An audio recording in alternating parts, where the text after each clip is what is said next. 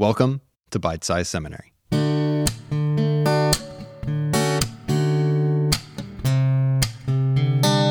This is a podcast where we discuss issues in biblical studies, theology, ministry engagement, and following Jesus. With new episodes every other week, we'll dive into the biblical text, discuss resources, book reviews, and interviews. I'm JC Schroeder. I'm an instructor at the Ezekiel Project School of Evangelism and a THM student at Grand Rapids Theological Seminary. I hope that we can encourage each other to live and read Scripture more faithfully. If you want to be challenged by new ideas and encouraged by old ones, then keep listening. Today, we're going to talk about the thought and creativity in the Apostle Paul's prayer life and how that can shape our own prayers. Let's dive in.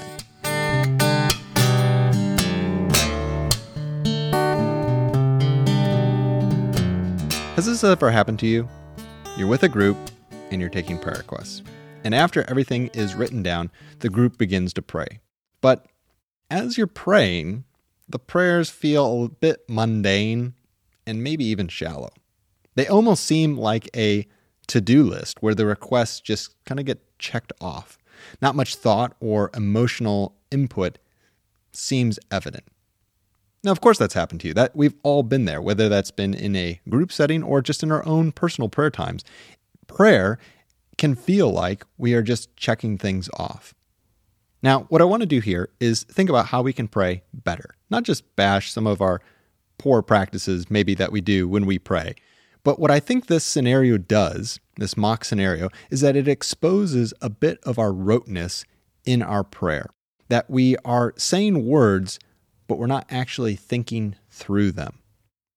As we'll see, the point here is not that we would have some highly crafted prayers, although those are fine, or that we'd have some great rhetorical flourishes or super emotional um, outflowing in our prayers. All of that is fine, but it's not necessary. The Lord loves simple prayers. But the point that I want to look at here today is how we can pray a bit deeper and creatively. And what I want to do with that is I want to look at how Paul prays and use him as an example. So we're going to look at how Paul prays, and we see that when he is praying for these churches that he is ministering to, he is thinking and praying quite deeply and creatively for others. And we want his prayer life to shape our own approach to prayer, to think deeply and creatively for others. Now, as we look at Paul's example and we turn to his letters that we have in the New Testament, many of his letters, if not all of his letters, they start with a prayer. And we can get into the bad habit as we read Paul's letters, we can get into this bad habit of moving too quickly past these prayers.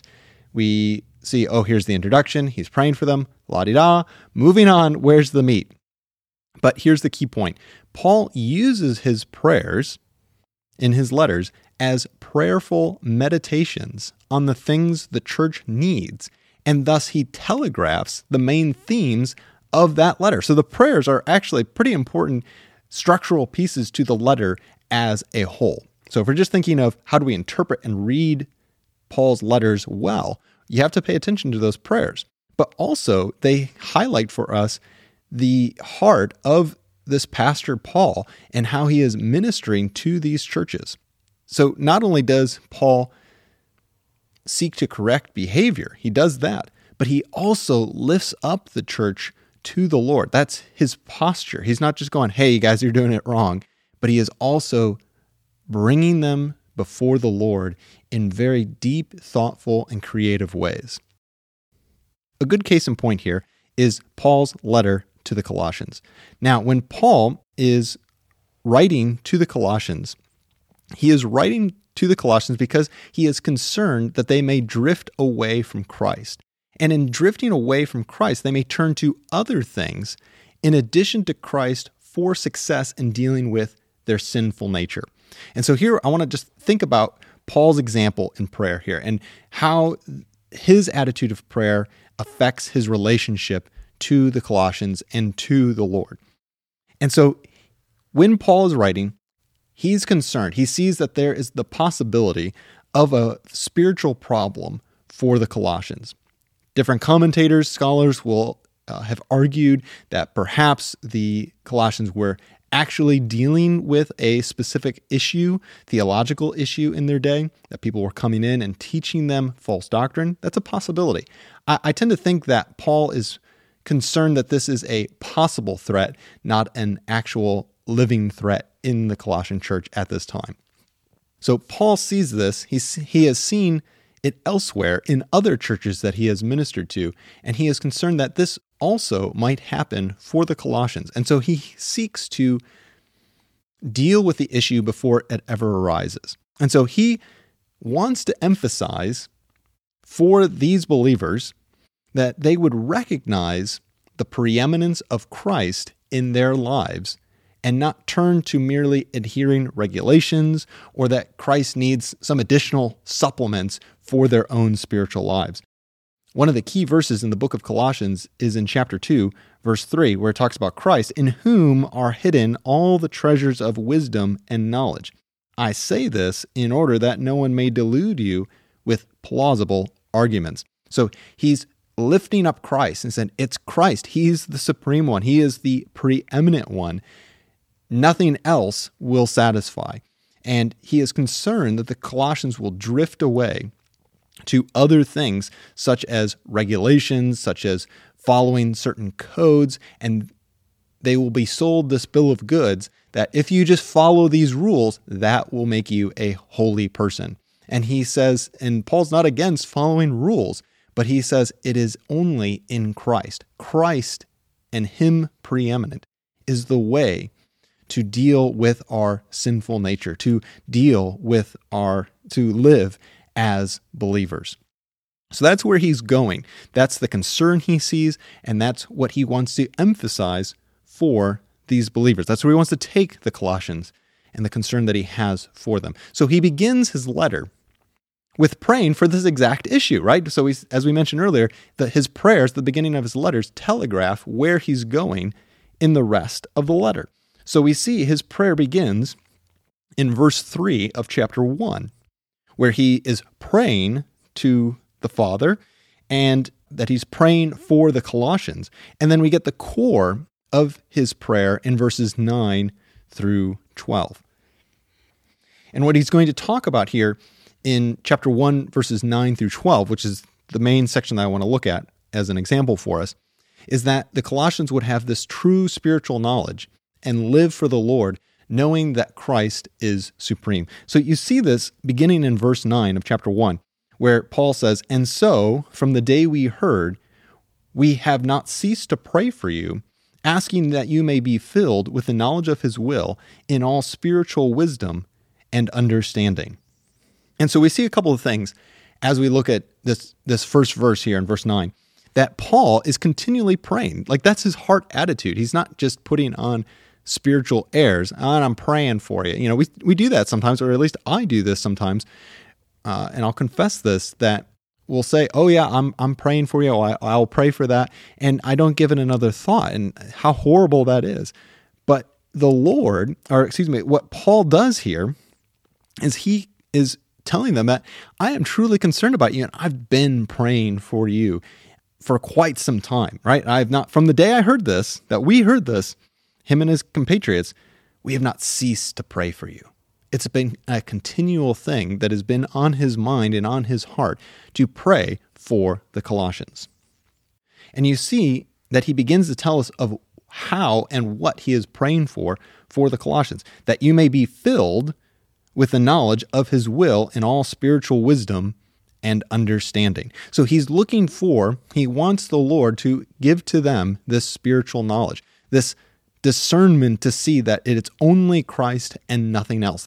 So he's leading into what the rest of the book, what the rest of the letter is going to be describing. And he's like, I want you, and I'm praying this for you, that you would just know about the true nature of who the Lord is and how that affects your life. That's what he's praying for. And then he follows this up in verse 10 that of not only that they would have this spiritual knowledge, but that it would play out in their Christian life. And so he says this in verse 10 so as to walk in a manner worthy of the Lord, fully pleasing to him.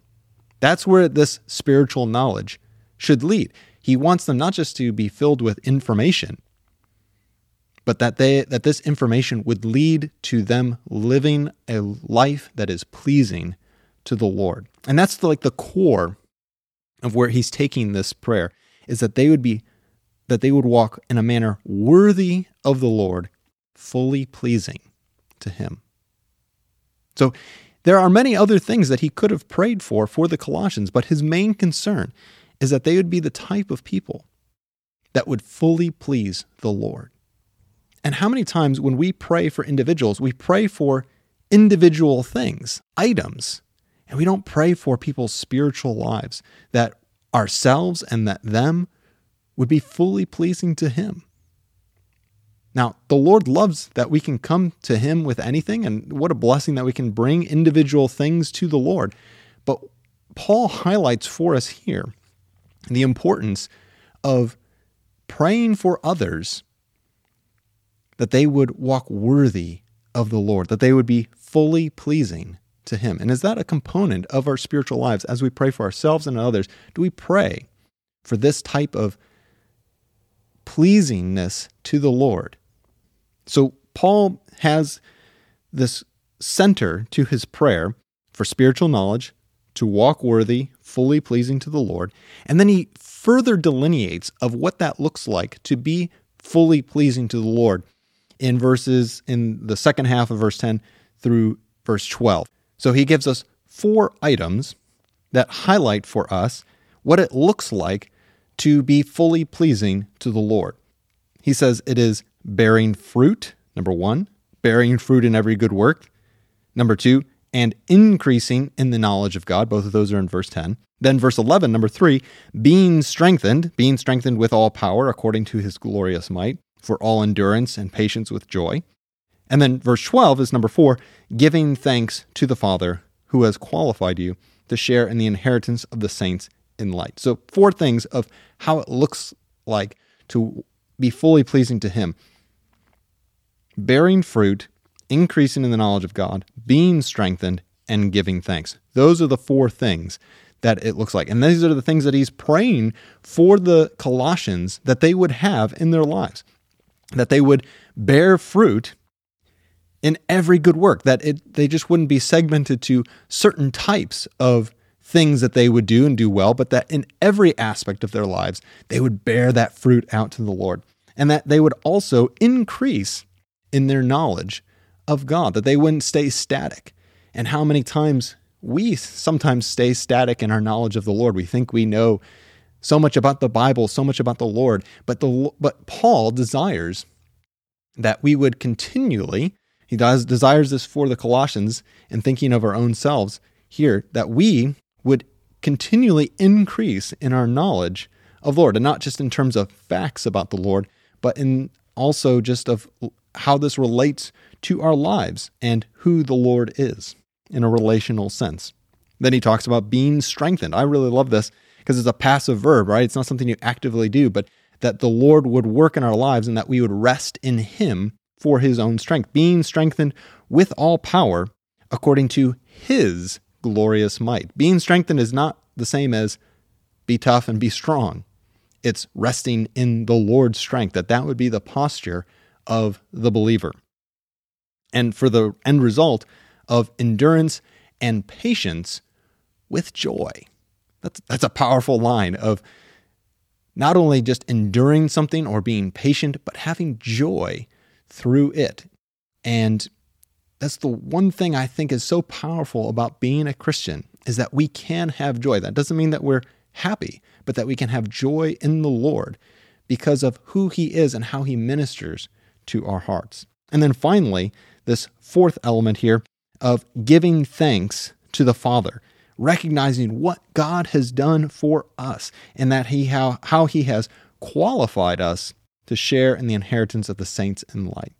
That we would give thanks to him, that that would be our posture. And so this is Paul's heart, Paul's prayer for the Colossians. So Paul has recognized that this is an area of concern for the Colossians, that they are going to be tempted to move away from the, from the Lord. And so, thus, he prays and prays earnestly and consistently about this concern and the remedy. And the remedy is found in Christ. Now, let's think about how this can influence our own prayer life. Paul knows of a concern, a problem for the Colossians. Then he thinks about the best remedy and how that would play out in their lives. So, what does he do? He thinks deeply, carefully, and creatively about the Colossians' issues, their lives, and brings that to the Lord. He's concerned that they would be drawn away from him, but he wants them to know the true knowledge of the Lord. He wants them to be fully pleasing to him, that being fully pleasing is found in nothing else but in Christ. And so then he gives these four elements. So so he thinks through the Colossians, their issues, their problems, and he brings those things to the Lord and he thinks of how these things might play out in their lives, that they're going to need that increasing knowledge in the Lord. They're going to need to bear fruit in all aspects of their life. They're going to need that strengthening from the Lord, and they're going to need to give thanks. So he, he thinks creatively about the Colossians and their situation. So now we think about how does this work for us in our own prayer life? When we pray, do we think deeply and creatively for others? Are we falling into the trap of praying as only a checklist? Notice when Paul prays for the Colossians, it's not a checklist of "I hope you guys are doing okay. Hope you uh, hope you just uh, reading your Bibles and having your good prayer time." He he is thinking about their situation and thinking deeply, and that's crafting his prayer. So when we pray, we should think uh, through the circumstance that we're praying about or the individual that we're praying for. Think about their challenges what they're struggling with, or how it affects their life or the lives of those around them. Now, this is not a, uh, an excuse to be nosy to find out all the details or to gossip about all the details or to listen to gossip about it. No, no, no, no, no. But this is an exercise in bringing the person before the Lord. Now, for example, if you know someone, a friend of yours or family member, who's just lost their job, how do you pray for them? We pray that they would find a new job. That's a great prayer. And if that's all that we did, that would be great and the Lord the Lord loves that. But we can also pray more deeply and we can think about the different ramifications that that situation entails. We can pray for their finances that the Lord would provide for them, that the Lord would provide a new job. But we can also pray for the stress on their marriage, the fact that they have a, a, stress of perhaps losing their home because they've lost their house, the stress of paying for health insurance, paying for childcare, um, uh, just providing nice things for, for their children.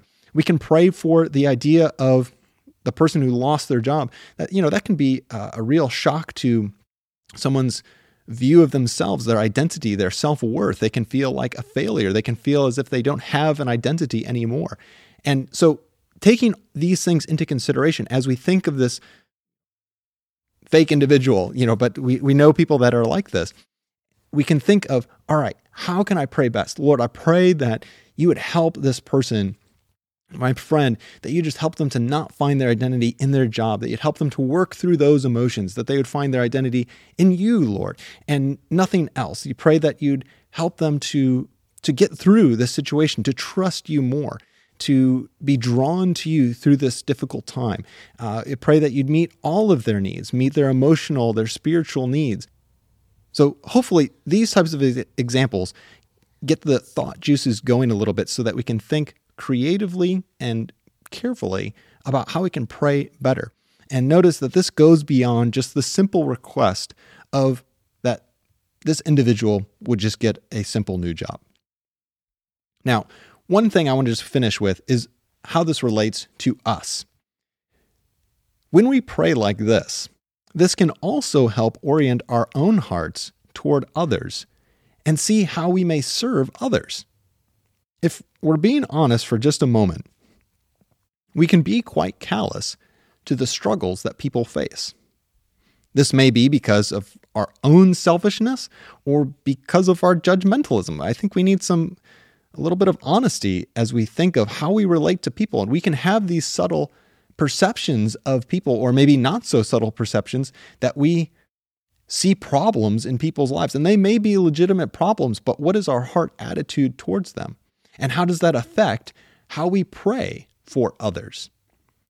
Perhaps we pray for someone, but it's with a nice edge on our tongue that we're, we're praying for them, but we are we can see our own judgmentalism just cutting into that person. I recently came across this quote from Rosaria Butterfield. She, ha- she says this challenging question Do your prayers rise no higher than your prejudice? That's a, that's a tough, that's a tough question. And what I think Paul shows us in the way that he prays, and when we follow his model of prayer, when we pray thoughtfully and creatively, it can help heal our hearts of our selfishness and judgmentalism toward others so that we can see them as Christ does. When we are thinking creatively and thoughtfully and praying for individuals in this way, it brings us back to the heart of Christ as we bring them to Christ.